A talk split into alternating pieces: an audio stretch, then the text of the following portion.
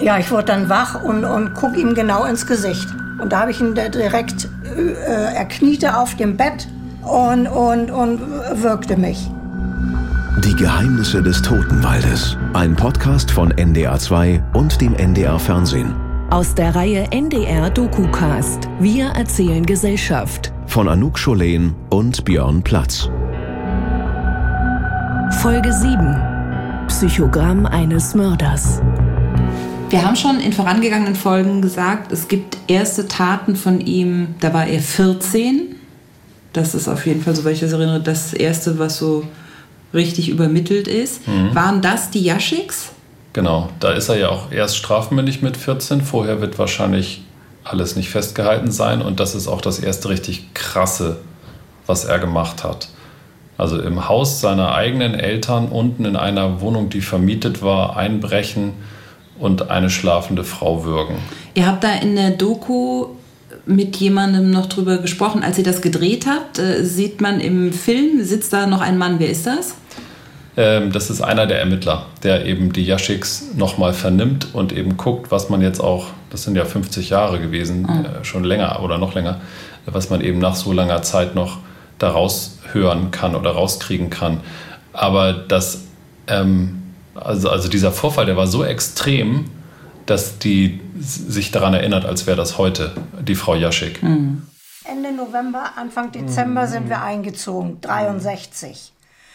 Und äh, da kannten wir ihn nicht. Okay. Wir haben ihn erst zwischen Weihnachten und Neujahr äh, oder, oder vor Weihnachten, da kam er in den Ferien. Ja. Und da haben wir ihn auch nur gesehen. Wir haben nie mit ihm gesprochen. Zwischen Weihnachten und Neujahr lief er auf dem Hof immer rum ja. und hatte so ein langes Schwert, selbst gebastelt mhm. und hat da immer ähm, gefeilt, mhm. scharf gemacht praktisch. Und, äh, und dieses, dieses Schwert lag ja dann nach, nach, der, nach dem Überfall auf, auf dem Nachtschrank. Mhm. Bei Ihnen am Nachtschrank? Ja. Okay. Bei meiner Frau am, am, an der Seite am Nachtschrank, gegen halb sieben, ist er eingestiegen. Sie hat, hat sich wieder hingelegt, hat geschlafen. Okay. Mhm. Und wacht plötzlich auf, als jemand am Hals wirkt. Mhm. Und das war er. Also Sie sind dann aufgewacht wegen dem Würgen ja, natürlich, ja, ist doch klar, weil Sie auch erschrocken so sind. Und dann er hat er das zugedrückt, davon bin ich ja wach geworden. Er, hatte, er hat vielleicht, mhm. äh, ich sehe das so, entweder hatte er noch nicht die, die, die Kraft richtig mhm. äh, zu drücken, mhm. ähm, oder er wollte das nicht. Das kann ich dann nicht beurteilen. Ja, und dann hat er in dem Moment, wo ich ihn angeguckt habe, hat er losgelassen. Ne? Oh, wie diese schwabbeligen Hände da. Ja. Und ähm, ich habe wohl irgendwie äh, angefangen zu schreien oder wollte schreien. Jedenfalls ist in dem Moment schrie unser Sohn. Mhm. Äh, der lag ja in dem Bettchen. Wie alt war der? Acht Monate. Acht Monate, ja. okay. Und dann ließ er von mir ab. Mhm. Und äh, ging an das Kinderbett und beugte sich über das Kinderbett. Und ich raus aus dem Bett schnell. Ne? Ja. Und äh, habe nur gesagt, äh, weil ich nur Angst hatte auch, ne? Und äh, ich sagte zu ihm, äh, äh, was habe ich dir getan? Was, was, was willst du von mir? Sei still, sei still. Das waren die einzigen Worte, die er zu mir gesagt hat. Und dann, dann ist er geflüchtet. Was macht einen Menschen zum Mörder? Gibt es Menschen, die schon grundsätzlich böse auf die Welt kommen? Oder werden sie durch ihre Eltern, durch ihre Erziehung geformt? Das Stadtarchiv Lüneburg ist in diesem Zusammenhang eine Schatzkiste. Hier gibt es stapelweise Dokumente über Kurt Werner Wiechmann und seine Eltern. Sie zeigen, schon als Kind war er psychisch auffällig. Anouk ist nach Lüneburg gefahren und hat sich durch die Akten gewühlt. Sollen wir dir mal ein bisschen erzählen? Ja, das wäre total toll. Also ihr wart um kurz vor neun im Archiv. Ne? Mhm. Haben uns mit dem äh, Leiter des Archivs getroffen und der hatte auch schon alles vorbereitet und kam mit einem Wegelchen und Aktenstapeln an. Und das sah erstmal ganz schön viel aus, aber es ist natürlich nicht nur alles Kurt Werner Wichmann. Ähm, es ist halt, äh, also unter dem Namen W sozusagen ist da irgendwie alles zusammengefasst. Also die, ah, die Aktenberge sind dann doch recht übersichtlich, aber es ist wirklich total interessant. Ich habe angefangen ähm, mit der Schulakte von Kurt Werner Wichmann und, eine richtige äh, Akte, also sozusagen seine gesamten Zeugnisse und alle seine Verfehlungen und so sind da in der erstaunlich, dass Sie das noch aufgehoben haben. Also es ist keine komplette Schulakte. Es ist alles, was sozusagen rund um das Thema Schule irgendwie zu finden war. Es gibt ganz viele Entschuldigungszettel, unterschrieben von der Mutter, er konnte nicht zur Schule kommen, weil dies und das und jenes. Es gibt aber auch Briefe von der Lehrerin auch an die Mutter. Er war lange nicht in der Schule, er hat tagelang unentschuldigt gefehlt. Der hat in einem Schuljahr über 100 Fehltage gehabt. Und Wenn man jetzt auch die Ferien abzieht, meine Herren. Ja, das ist ja nur der, der, überhaupt die Hälfte, der ist ja nicht bewertbar. Ja, genau. Hm. Der ist auch mal sitzen geblieben. Mhm, komisch. Ähm, ja. Und immer wieder in psychiatrischen Kliniken, Heilbehandlungen. Okay, ähm, okay. schon wirklich sehr, sehr früh. Auch im Ja. OKE in Hamburg äh, Ah, okay. äh, ist er auch vorstellig geworden. Da haben wir auch gefragt, ob es diese Akte auch gibt, beziehungsweise das Stadtarchiv hat das schon versucht, aber ähm, das damals ließ sich noch nicht abschätzen, dass ähm, die Person Kurt Werner Wichmann eine sehr interessante Person werden könnte und deswegen hat man die äh, im OKE nach der vorgeschriebenen Zeit vernichtet. Ja, natürlich. Sag mal, weswegen ist er dann immer in psychiatrischer Behandlung gewesen? Das wird nicht aufgeführt, aber es gibt äh, auch von einem Psychiater hier aus Lüneburg Berichte. Also der hat ihn untersucht und unter anderem werden nervöse Angstzustände aufgeführt und, und das fand ich wirklich sehr beklemmend, er hat auch in der Schule und bei diesem Psychiater angegeben, dass er große Angst vor seinen Eltern hat und auch deswegen äh, wohl dann in einem Heim untergebracht war. Das ist krass, weil das deckt sich so ein bisschen mit, mit Erzählungen, die ich aber nicht ganz verifizieren konnte, ähm, dass er schrecklich bestraft worden sei zu Hause. Mhm. Also irgendjemand hat gesagt, die, die Kinder, aber der Bruder dann ja wohl auch, der jüngere Bruder, sind für geringste Verfehlungen, also wirklich mit drakonischen Strafen belegt worden. Der Vater hätte sie irgendwie an den Armen irgendwo aufgehängt oder irgendwie so ganz schrecklich. Das passt so ganz gut in dieses Bild rein. Es gibt einen Brief der Lehrerin an die Schulleitung, wo sie sagt, sie hätte auch mit diesem Psychiater in Lüneburg gesprochen und ähm, sie empfiehlt, dass er aus der Familie genommen wird, weil, Zitat, die Eltern primitiv sind und der Junge keinerlei Unterstützung erfährt. Krass. Die haben, ähm, ich habe noch was gefunden über ähm, das Melderegister, wo die gewohnt haben. Die haben von 50 bis 52 in einem Gebiet gewohnt, das, also das steht auch so in den Akten.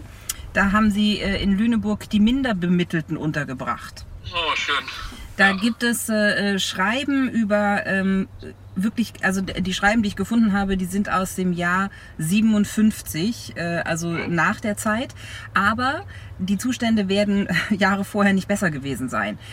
Katastrophale Zustände, mangelnde Hygiene, keine Klärgeschichten, also keine ausreichenden Toiletten. Und da haben die zwei Jahre gewohnt. Und das war, ähm, das steht auch so in den Akten, äh, sozusagen das Wohnviertel der Asozialen. Das steht da so drin. Und Schön. da haben die zwei Jahre gewohnt. Also ähm, Von wann bis wann war das? von 50 bis 52. Er ist geboren 49, also 49, ja. sind die da, ja, ich weiß nicht, wie viel man da äh, als kleinster Junge irgendwie noch mitbekommt, aber das müssen katastrophale Zustände gewesen sein, wie die da gehaust haben. Okay, dann gehen wir mal wieder äh, in unsere kleinen Aktenstapel und bis später, ne? Oder Genau, bis dann. Bis bald. Bis dann. Tschüss, Björn. Tschüss. Wer war Kurt Werner Wiechmann? Wie war er? In der Öffentlichkeit gibt es ausschließlich das Bild des brutalen Serienkillers von ihm. Aber er hatte auch eine andere Seite. Lisa kennt diese Seite. Sie hatte lange Zeit eine Affäre mit ihm, ohne zu ahnen, auf wen sie sich da eingelassen hat. Also ich habe ja von, von Lisa noch nichts gehört. Ich weiß noch gar nichts, aber du warst ja da und sie erzählt uns ja, oder dir dann in dem Fall ja eine ganze Menge über den anderen Wiechmann, den ich bislang noch gar nicht kenne. Ähm, mich interessiert natürlich aber auch brennend, wie du sie so wahrgenommen hast, weil sie für uns ja eine ganz wichtige Zeugin ist. Also wie glaubwürdig war sie? Wie schnell hat sie geantwortet? Was hattest du für ein Gefühl, was ihre Motivation ist, mitzumachen, dass ich sozusagen für mich sie als, als Quelle oder als Zeugin einschätzen kann? Ich habe ihr erzählt, dass wir einen Podcast machen und mit was wir uns beschäftigen und ähm, dass wir großes Interesse haben, mit jemandem zu sprechen, der auch eine andere Seite von Wichmann erlebt hat und vor allem überlebt hat mhm. und äh, uns davon berichten könnte. Und dann hat sie erst zugesagt, dann hat sie sich wieder gemeldet und hat gesagt, sie möchte das doch nicht machen. Ähm, sie kommt jetzt schon wieder ins Grübeln und sie will damit abschließen und sie möchte das nicht. Und dann haben wir noch ein bisschen hin und her gemailt. Und dann haben wir telefoniert. Und ich halte die für absolut glaubwürdig. Absolut. Ich glaube auch, dass die äh, den wirklich ganz toll fand. Das hört man auch in den Aussagen. Und ich glaube aber auch, dass er sie auch ganz toll fand. Mhm. Und das ist immer so ein bisschen das Verstörende, wenn man die Geschichte jetzt von hinten betrachtet, wenn man weiß, was das für ein Typ war. Also inzwischen sieht sie das natürlich auch. Aber die schwärmt damals genauso für den, wie jeder, der frisch verknallt ist. Und ähm, hattest du das Gefühl, dass sie in dem, in dem äh, Gespräch was erzählt hat, was uns auch ähm, sozusagen kriminalistisch, wenn man das mal so will, oder journalistisch ähm, weiterhilft? Also gibt es da Anknüpfungspunkte? Ähm, nein. Das ist, ähm, das ist ein Gespräch, in dem eine Frau sehr ehrlich, sehr offen und sehr persönlich über eine Zeit in ihrem Leben spricht, in der sie sich in ihrer damaligen Beziehung nicht wohlgefühlt hat und in der sie sich äh, ein wenig Abwechslung gönnen wollte. Und das war ja damals, das ist ja auch alles schon ein paar Jahre her, auch noch eine Zeit, wo man darüber, glaube ich, auch nicht so frei gesprochen hat, wie man das vielleicht heute tun könnte. Also ich glaube, das Abenteuer lag eher da, überhaupt diesen Schritt zu gehen mhm. und auf eine Kontaktanzeige zu antworten, die Wichmann aufgegeben hatte. Und das, was Lisa erzählt, ist ja ein sehr persönlicher und tiefer Einblick, ähm, ganz einfach in ihr Privatleben. Cool, ich finde das auch deshalb spannend, weil das ja bedeutet, es hieß ja immer Sadomaso, Pornos und so weiter wurden da gefunden. Ähm, das klingt ja immer so, als könne der nur ähm, auch sexuell Spaß haben, wenn er irgendwie in seinen Folterkeller gehen kann oder so. Aber das ist ja einfach mal gar nicht so. Also diese zweite Seite, die uns bislang gefehlt hat, die wird dadurch ja dann ja total sichtbar auf einmal, dass das eben auch offensichtlich ein ganz romantischer und vielleicht sogar manchmal verschmitzter, lustiger Mensch gewesen ist, auf eine andere Art und Weise. Absolut. Mit also zwei Gesichtern. Ähm, und dass man, also vielleicht müssen wir unsere Vorstellung, also mindestens ich jetzt, äh, meine Vorstellung von Kurt Werner Wichmann noch ein bisschen revidieren, ohne ihn jetzt sympathisch zu finden dabei. Aber vielleicht ist das Bild einfach bislang unvollständig gewesen. Wir treffen uns auf einen Kaffee. Nur Lisa und ich. Wann und wie haben Sie ihn kennengelernt? Ja, also ich habe ihn durch eine Zeitungsannonce kennengelernt, die er aufgegeben hatte. Ja, das ist äh, 1990 gewesen. Was war das für eine Annonce? Eine Bekanntschaftsannonce. Ja, Mann mit äh, Tagesfreizeit, Unternehmensberater, irgendwie sowas so, wo ich so gedacht habe, naja gut, der hat dann vielleicht wirklich Tagesfreizeit, aber das stimmte ja letztendlich nicht. Und dann haben Sie auf diese Anzeige geantwortet. Mhm. Und dann äh, hat er sich wieder gemeldet. Ja, dann haben wir uns getroffen in äh, irgendwo. Irgendwo. Und war, waren in einem Café und äh, dann haben wir uns weiterhin verabredet. Wir, haben, wir waren überall. Wir waren im, im Rapsfeld, wir waren im, äh, in der, sind dann in die DDR gefahren, in die ehemalige, und haben dort in einem Zimmer von, der, von einer Zimmervermittlung, Raumvermittlung, irgendwie sowas. Da haben wir dann in einer Familie gewohnt, eine Nacht. So, wir haben mit denen das Bad geteilt und da haben wir eben auch so lustige Sachen erlebt. In einem Lokal waren wir essen und äh, da wollten wir dann, achso, dann dauerte das alles so ewig lange. Wir standen noch draußen und wir sollten die Garderobe abgeben und es war kalt Und äh, ich bin dann, ich sage, ich gehe jetzt mal auf Toilette. Und dann bin ich da rein und standen die ganzen Servicekräfte standen in der Gegend rum. Und das war völlig leer, da waren zwei Tische besetzt. Und dann bin ich ausgerastet. Da habe ich dann den zur Schnecke gemacht, was das soll. Und äh, dann waren, hatten wir schon mal schlechte Karten. Dann dauerte das ewig, bis wir unsere Suppe kriegten. Die wurde dann schon kalt. Dann haben wir mal gekichert und gelacht, weil, weil die anderen, es waren noch ein paar, zwei Frauen da saßen uns in der, so schräg. Und die waren ganz, die waren ganz vorsichtig. Also die waren richtig ängstlich. Und wir haben uns natürlich über alles, über jedes, haben wir uns da kaputt gelacht und äh, haben unsere Witze gemacht. Weil es war einfach unmöglich. Ne? Und, äh, und dann haben wir auch noch ver versucht, eine Serviette zu bekommen. Und dann hat er uns zusammengefaltet und hat gemeint, also wir, wären nicht im Westen. So. Und haben wir wieder gelacht, war ja klar. Und äh, dann hat er ihm fünf Mark geben wollen als Trinkgeld. Und dann hat er gesagt, er nimmt kein Westgeld.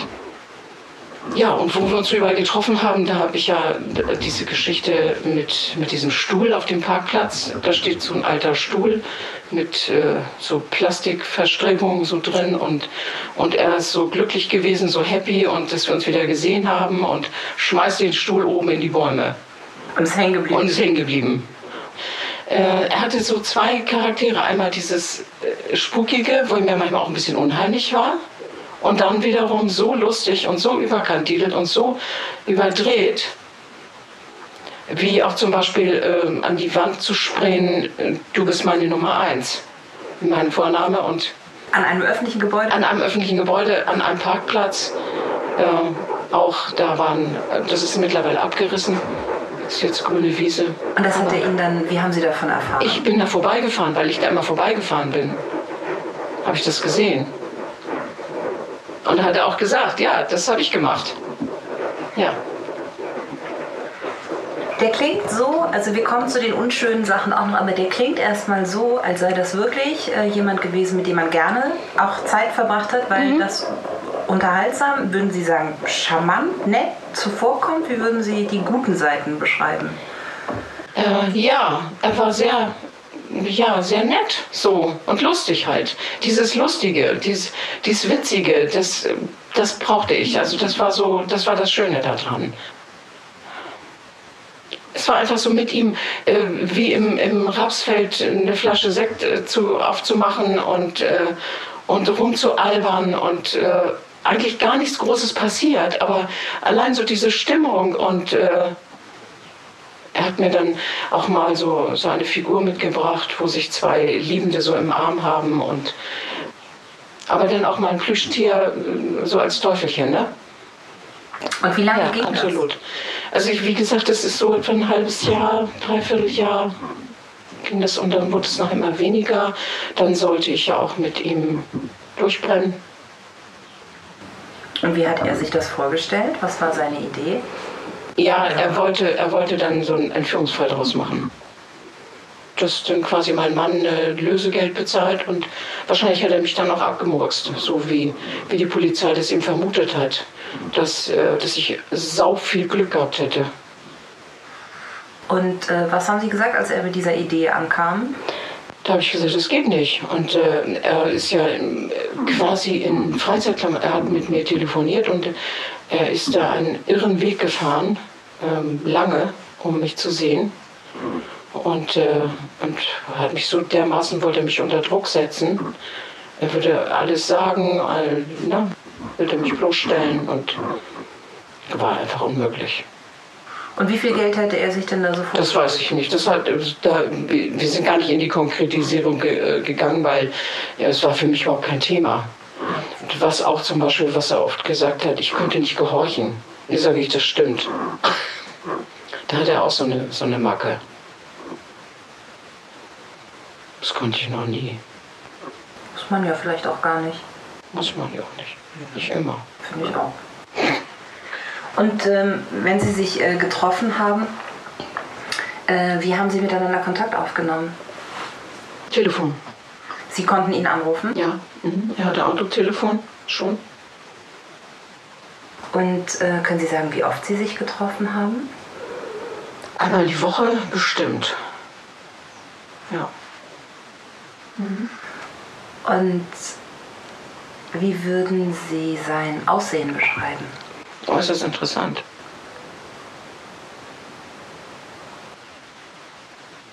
Feingeschnittenes Gesicht. Sie haben mal was über die Augen gesagt, dass die Augen so besonders waren. Ja. Was war daran besonders? Ein, ein, so ein, ein ganz klares, liebes Auge, so ganz anders als das andere. Äh, und das hatte ich immer so John Wayne-Auge genannt. Das habe ich dann auch mal scherzhaft so zu ihm gesagt. Und also, ja. Aber die gleiche Augenfarbe? Also es gibt ja Leute, die haben unterschiedliche Augenfarben, meinen Sie das? Nee, er hatte, er hat so ein, das war so zusammengekniffen. Das eine war so, das guckte ganz anders. Das, äh, ich könnte Ihnen auch Bilder zeigen. Wirklich? Mhm. Würden Sie? Soll ich? Ja, bitte.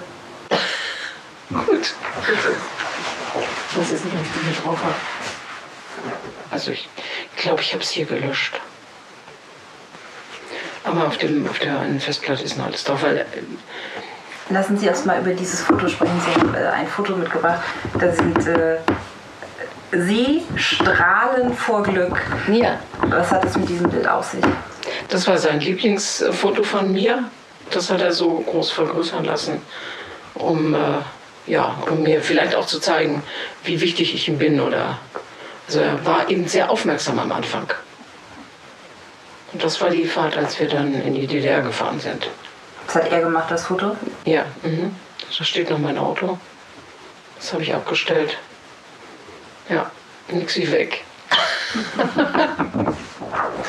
da sehe ich aus, als hätte ich Größe 48, aber da habe ich ausgerechnet Größe 36. Das, das sieht nur so, weil alles flattert, ne? Und wissen Sie was? Sie, sind, Sie sehen so glücklich aus. Ja, Sie genau. Sie ja. strahlen genau. an. Ja, ja, das stimmt.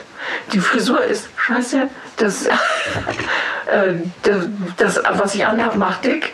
Und aber sonst, ja, die Ausstrahlung ist es, ne? Ja. Ja. Sie wirken total glücklich und fröhlich und, und sind dem, also so wie sie äh, losrennen auf dem Bild, sind sie eben äh, zwei Sekunden später um den Hals gefallen. Ja, na klar. Mhm. Sie haben sich da äh, in so ein richtiges Abenteuer gestürzt, oder? Mhm. Ja, das stimmt. Mhm. Und Sie haben gesagt, er war am Anfang noch so aufmerksam. Mhm. Ähm, hat sich das irgendwann geändert oder wie hat sich das verändert? Naja, er war so. Ich will mal ein Beispiel sagen, ähm, haben wir uns getroffen und dann hat er irgendwas erzählt, dass dies und das und das waren, äh, dass er so viel Sorgen hat und was weiß ich. Und dann denke ich, ja, und ja, und hast, wollen, wir, wollen wir denn noch kuscheln oder so? Ne? Ja, ja, das können wir auch noch machen. So. Ne? Also es, ist, es wurde so beliebig halt. Und dann äh, hatte ich auch nicht mehr so großes Interesse nachher. Und man, ich habe mich dann noch, habe immer so über ihn nachgedacht und gedacht, er ist krank oder was ist mit ihm los? Und weil er sich manchmal dann so komisch verhalten hatte, wenn er denn da war. Was meinen Sie damit? Was können Sie da ein Beispiel für nennen?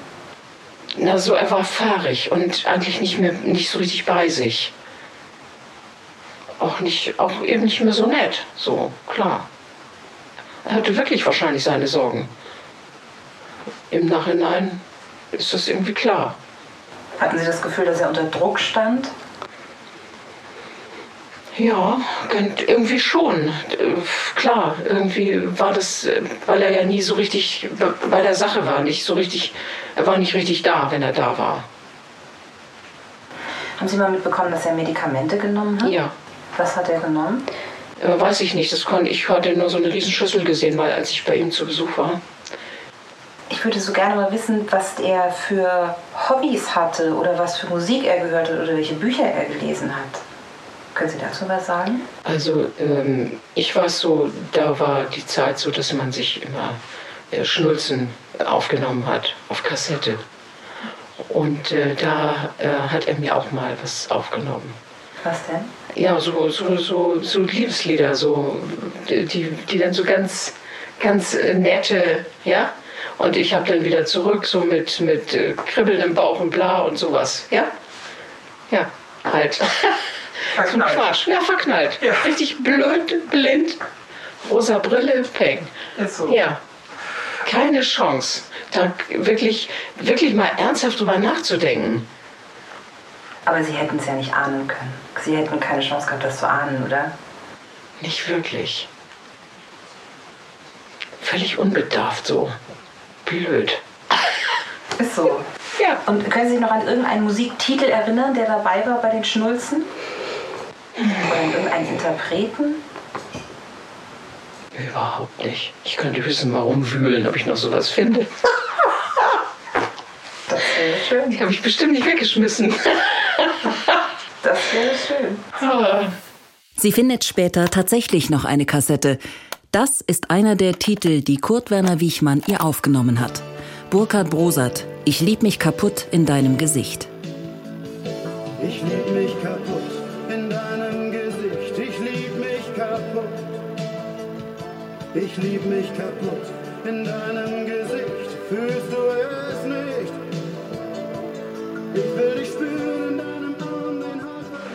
Und äh, Bücher oder Gedichte oder Kunst oder so? Ja, ich hatte, ich hatte ihm immer Briefe geschickt mit, äh, da war immer unten drin so, so Sprüche, so fertige von irgendwelchen schlauen Leuten. Und da habe ich dann mal meine Briefe drauf geschrieben. Also nicht immer, aber manchmal. Und äh, ja, wir haben ja nicht viel geschrieben. Also Also Ihre Affäre war irgendwann beendet, aber würden Sie sagen, Sie sind danach sowas wie Freunde geblieben? Ja, er kam immer noch mal, als wenn er sich, ähm, als wenn er sich noch mal eine Runde ausruhen wollte oder so, kam er immer so zum Klönen und oder hat sich dann auch angemeldet, sagte, hast du Zeit? Und dann wollte er aber einfach nur reden. Eigentlich schon. Ja.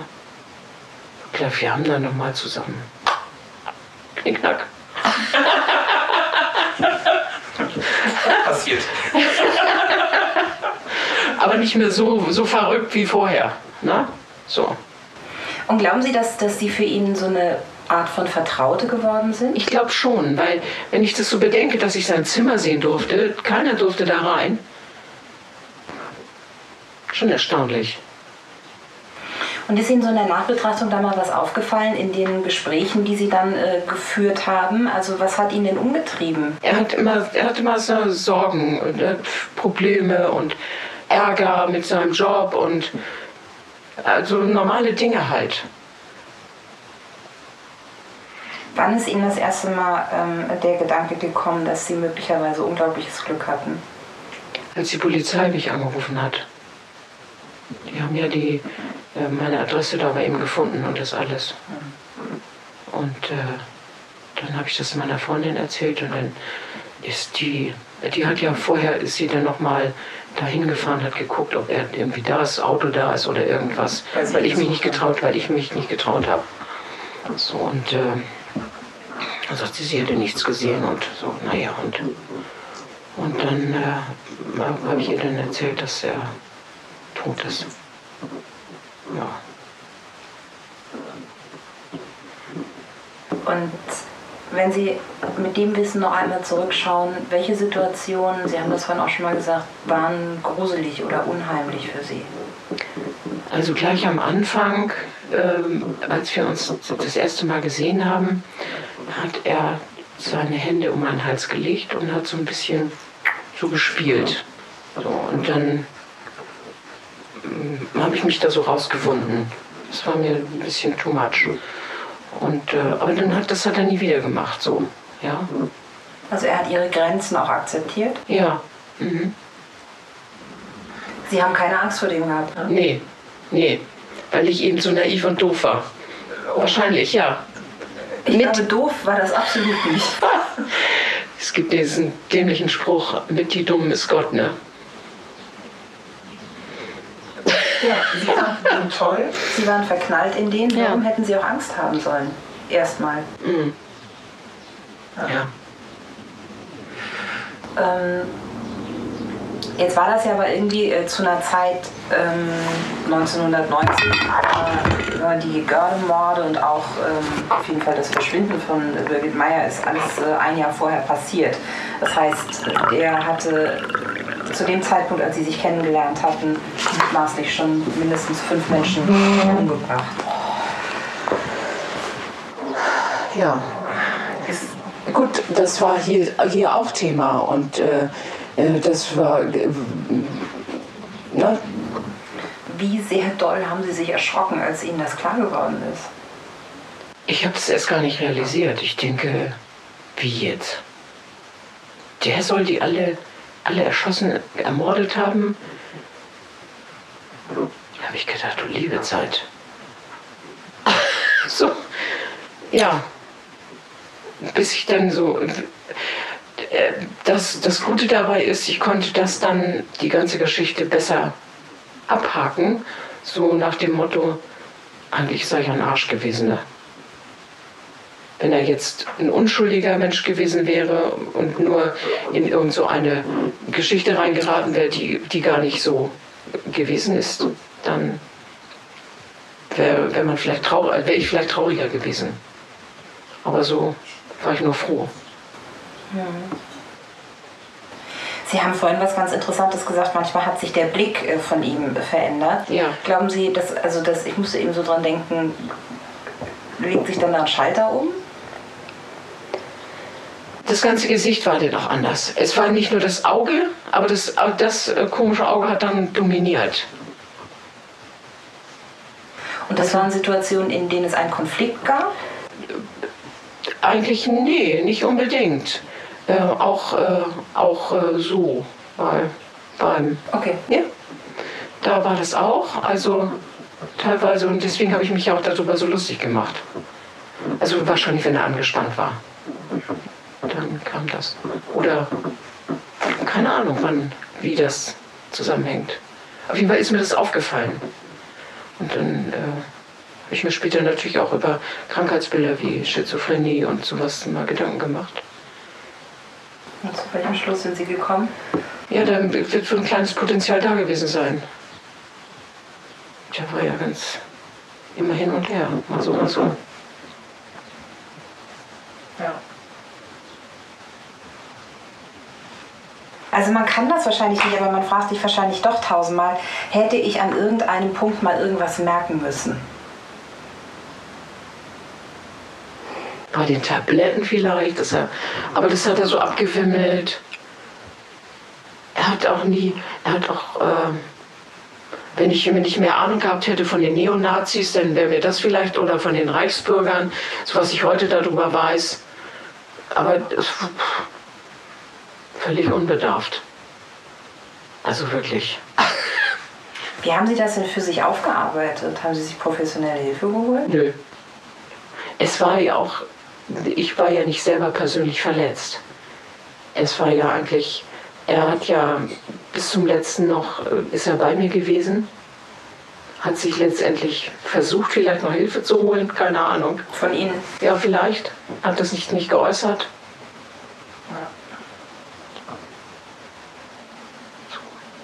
Hätten Sie gerne eine, eine richtig ernstzunehmende Beziehung mit dem gehabt? Damals ja. Damals schon. Ja. Klar. War nett. Also hatte der auch was Beschützendes für Sie? Ja, wenn er mich so im Arm gehalten hat, war wirklich, wirklich sehr. Da hatte ich wirklich das Gefühl. Der passt auf Sie auf? Ja, ja, ja. Muss man einfach sagen. Ich hole mal Kaffee. Ja.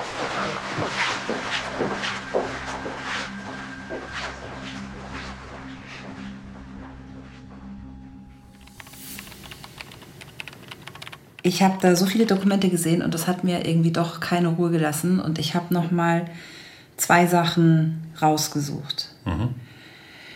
Es gab eine Lehrerin, Gertrud Sandmeister, die hat offensichtlich hingeschaut. Die hat offensichtlich gesehen, dass da was ganz massiv nicht stimmt. Und das hier ist ein Brief, den sie geschrieben hat. Von wann ist der? Lüneburg, 25.01.1963. Da ist er 14 Jahre alt.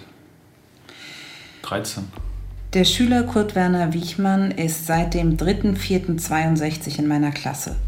Nach anfänglichen ziemlich regelmäßigen Besuchen des Unterrichts setzte im Herbst ein häufiges Fehlen ein, meistens war es unentschuldigt. Kurt Werner wurde vom Elternhaus zur Schule geschickt, hatte sich aber herumgetrieben. Einmal war er mit einem Mitschüler nach Uelzen gewandert, das hatte ich dir auch schon am Telefon erzählt, ne? dass die da. Mega weit, vor allem in dem ja. Alter. Sie hatten im Wald übernachtet. Auf Vorhaltungen von Frau Rektorin und mir ging der Vater mit dem Jungen zum Psychiater Herrn Dr. Möller. Nach dessen Befund ist der Junge normal bei zeitweiligem Aussetzen der Willenskraft. Es wurde nun von uns so weit wie möglich Rücksicht genommen. Eine Zeit lang schien es zu gehen, aber jetzt hat der Junge über zwei Wochen gefehlt, obgleich Herr Dr. Möller ihn mit einem Brief an mich in die Schule geschickt hatte. Durch telefonischen Anruf erfuhr ich, dass Herr Dr. Müller seine Behandlung für abgeschlossen hält, mit dem Hinweis, dass Kurt Werner in das Heim, in dem er gern gewesen ist, zurückgeschickt werden soll. Begründung, die Eltern des Jungen seien so primitiv, dass von ihnen keinerlei Unterstützung zu erwarten sei und daher Hopfen und Malz verloren sei. Das ist so krass, vor allen Dingen das, also so eine, so eine Sprache von einem Psychiater, der muss ja sehr frustriert gewesen sein, um, um solche Worte zu gebrauchen. Mangelnde Willenskraft. Ja, was, was ist das? Und da gab es einige Briefwechsel zwischen der Mutter und der Schule. Es gibt aber hier auch, ach guck mal hier, Herr Dr. Müller hat auch mal ein Attest geschrieben, der Psychiater. Okay.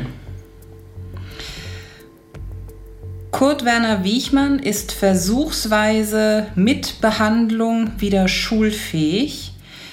Falls es sich einrichten lässt, empfehle ich den Jungen ein wenig weiter nach vorne zu setzen, damit einem auffällt, wenn er sich gelegentlich meldet. Das kann ich leider nicht lesen.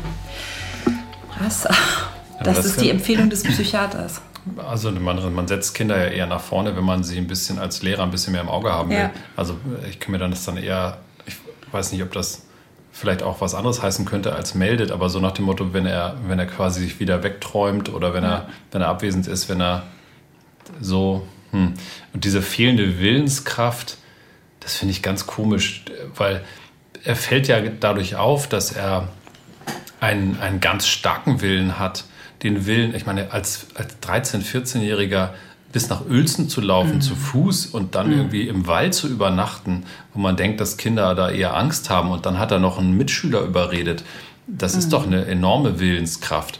Du hast ja auch mal erzählt, dass ähm, die beiden Jungs, Wiechmann und sein Bruder, hart, auch körperlich bestraft wurden, offenbar zu Hause. Und äh, ich habe auch im Stadtarchiv dazu ein paar Sachen gefunden, die das möglicherweise bestätigen könnten. Das ist ein Brief ähm, von Frau Wiechmann an die Lehrerin Frau Sandmeister.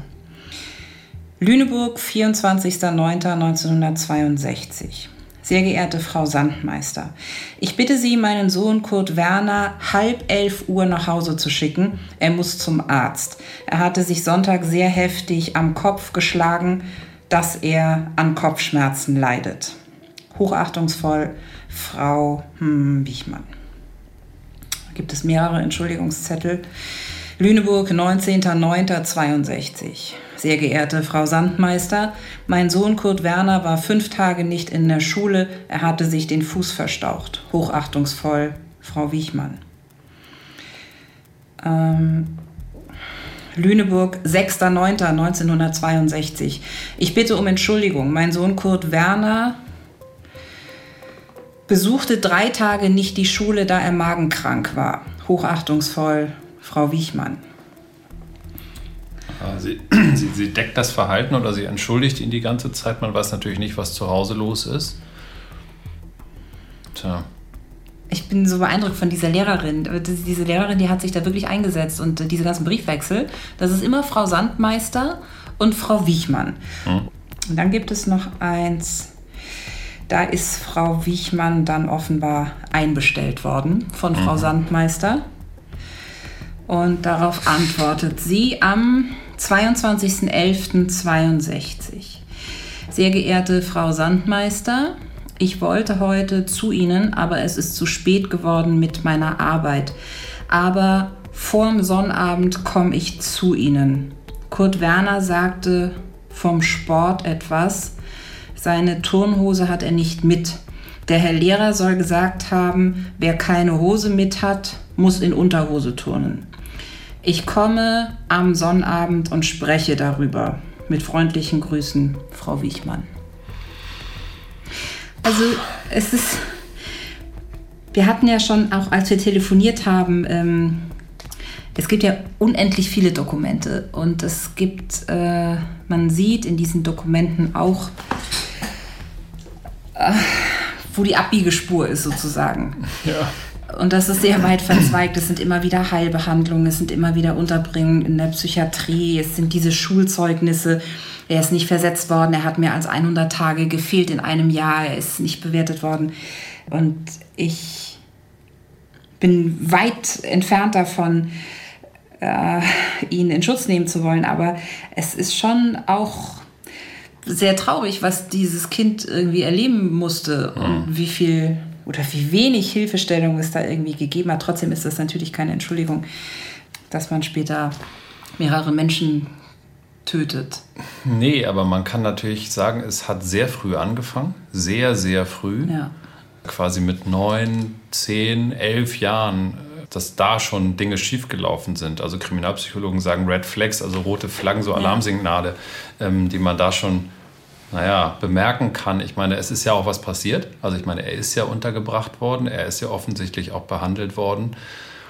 Aber ähm, ja, offensichtlich hat es nicht sehr viel genützt und ähm, das Elternhaus, der Psychiater hat das ja auch angesprochen, da hat er ja offensichtlich weniger als keine Unterstützung erfahren, sondern im Gegenteil, da war ja wahrscheinlich dann das Hauptproblem, also eben überhaupt gar keine Liebe, gar keine Basis. Also ich meine, wenn man so hört, wie die Mutter schreibt, das ist ja schon sehr einfacher Sprachstil. Ja, muss man auch dazu sagen, das war nicht allein mein Gestammel, das steht da wirklich so. Ja, und also da, der kommt einfach auch aus wirklich offensichtlich ganz schrecklichen Verhältnissen. Und da kann man sich ja so ein bisschen vorstellen, wie die Prägung ist. Und das andere, also kriminalpsychologisch, wenn man jetzt sich jetzt mal anguckt, Täter, die ähm, Frauen vergewaltigen, da geht es ja auch um Dominanz und um Bestrafen und so weiter. Die bestrafen, zumindest ist das eine Deutung, ähm, auch ihre Mutter damit.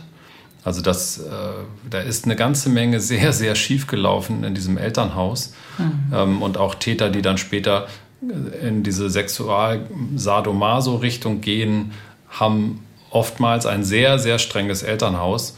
Und das ist dann eben verknüpft, dieses Strafende, dieses Unterwerfende, dieses sich über andere erheben, herrschen.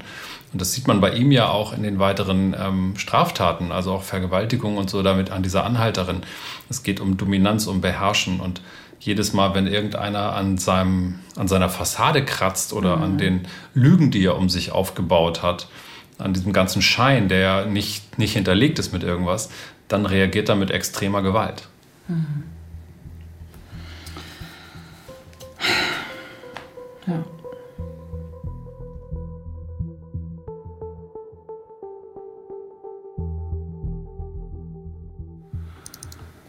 Es gibt übrigens im, im Görde-Fall eine Spurenakte Wichmann und zwar schon 1990. Es ist jetzt irgendwie nicht so, dass es ewig lang gedauert hat, sondern sie haben wahrscheinlich alle Straftäter in dem Raum auch Mhm. mal abgeklopft. Es kam nur nichts raus, Ja. weil man ja auch DNA-mäßig damals nichts vergleichen konnte und so. Tatsächlich aus seiner Jugendzeit und so weiter gibt es nichts. Aber nach diesen Ermittlungen 2015 haben sie es tatsächlich geschafft, seine Krankenakte bei einer psychiatrischen Klinik, die er dann im späteren Erwachsenenalter besucht hat, Hm? aufzutun. Und die suche ich jetzt gerade. Da. Krankenakte des Kurt Werner Wichmann zum Kuraufenthalt in der Hartwald-Klinik in Bad Zwesten. Fachklinik für Neurologie und Psychiatrie, Psychotherapie und Psychosomatik. So. Chronifizierte wird. Aus der Akte geht hervor, dass Kurt Werner Wichmann von 1990 bis 91 in der Kurklinik, 20.11. bis 1.1., also sprich einen Monat, einen guten Monat, in der Kurklinik wegen chronifizierten neurotischen Depressionen in Behandlung war. Aus dem Aufnahmegespräch geht hervor, dass Wichmann unter starker Antriebslosigkeit und seit etwa 20 Jahren an Depressionen leidet. Aus handschriftlichen Notizen der Klinik, die kein Datum und keine Unterschrift tragen, geht hervor, dass Medikamente wie Captagon, Valium, Reaktivan und Lactofit eingenommen wurden. Die Mutter wird als herzensgut, liebevoll und verwöhnend beschrieben. Der Vater sei autoritär, streng und prügelnd gewesen. Übrigens das mit der Mutter, das glaube ich gar nicht. Ich habe ja auch mit den Nachbarn gesprochen, die haben gesagt, das war eine alte Hexe. Hm. Also das deckt sich überhaupt nicht. Aber vielleicht ist sozusagen seine Sicht auf die Mutter Ja. gefärbt. Wenn er ja. das so beschrieben hat.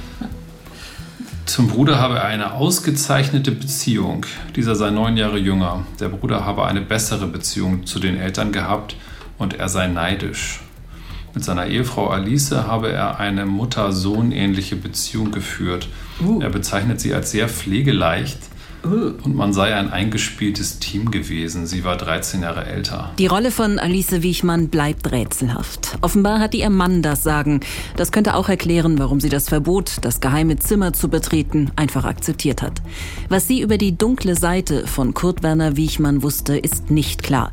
Man kann sie auch nicht mehr befragen. Sie starb 2006. Seit einem Jahr stelle er sich die Frage nach dem Sinn des Lebens. Er habe zwei Ichs in sich. Aha. Guck mal, 1990, seit einem Jahr, 89, das ist tatsächlich genau die Zeit Gördemorde und Birgit Meyer. Ja, und ich habe gerade Lisa im Ohr.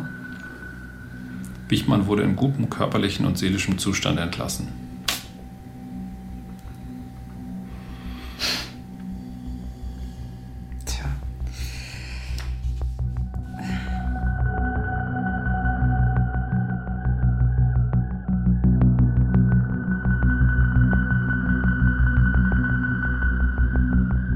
Die Geheimnisse des Totenwaldes. Ein Podcast von NDR2 und dem NDR Fernsehen. Aus der Reihe NDR DokuCast. Wir erzählen Gesellschaft. Von Anouk Scholain und Björn Platz. Dramaturgie Thilo Guschas. Realisation und Technik Michael Woddo.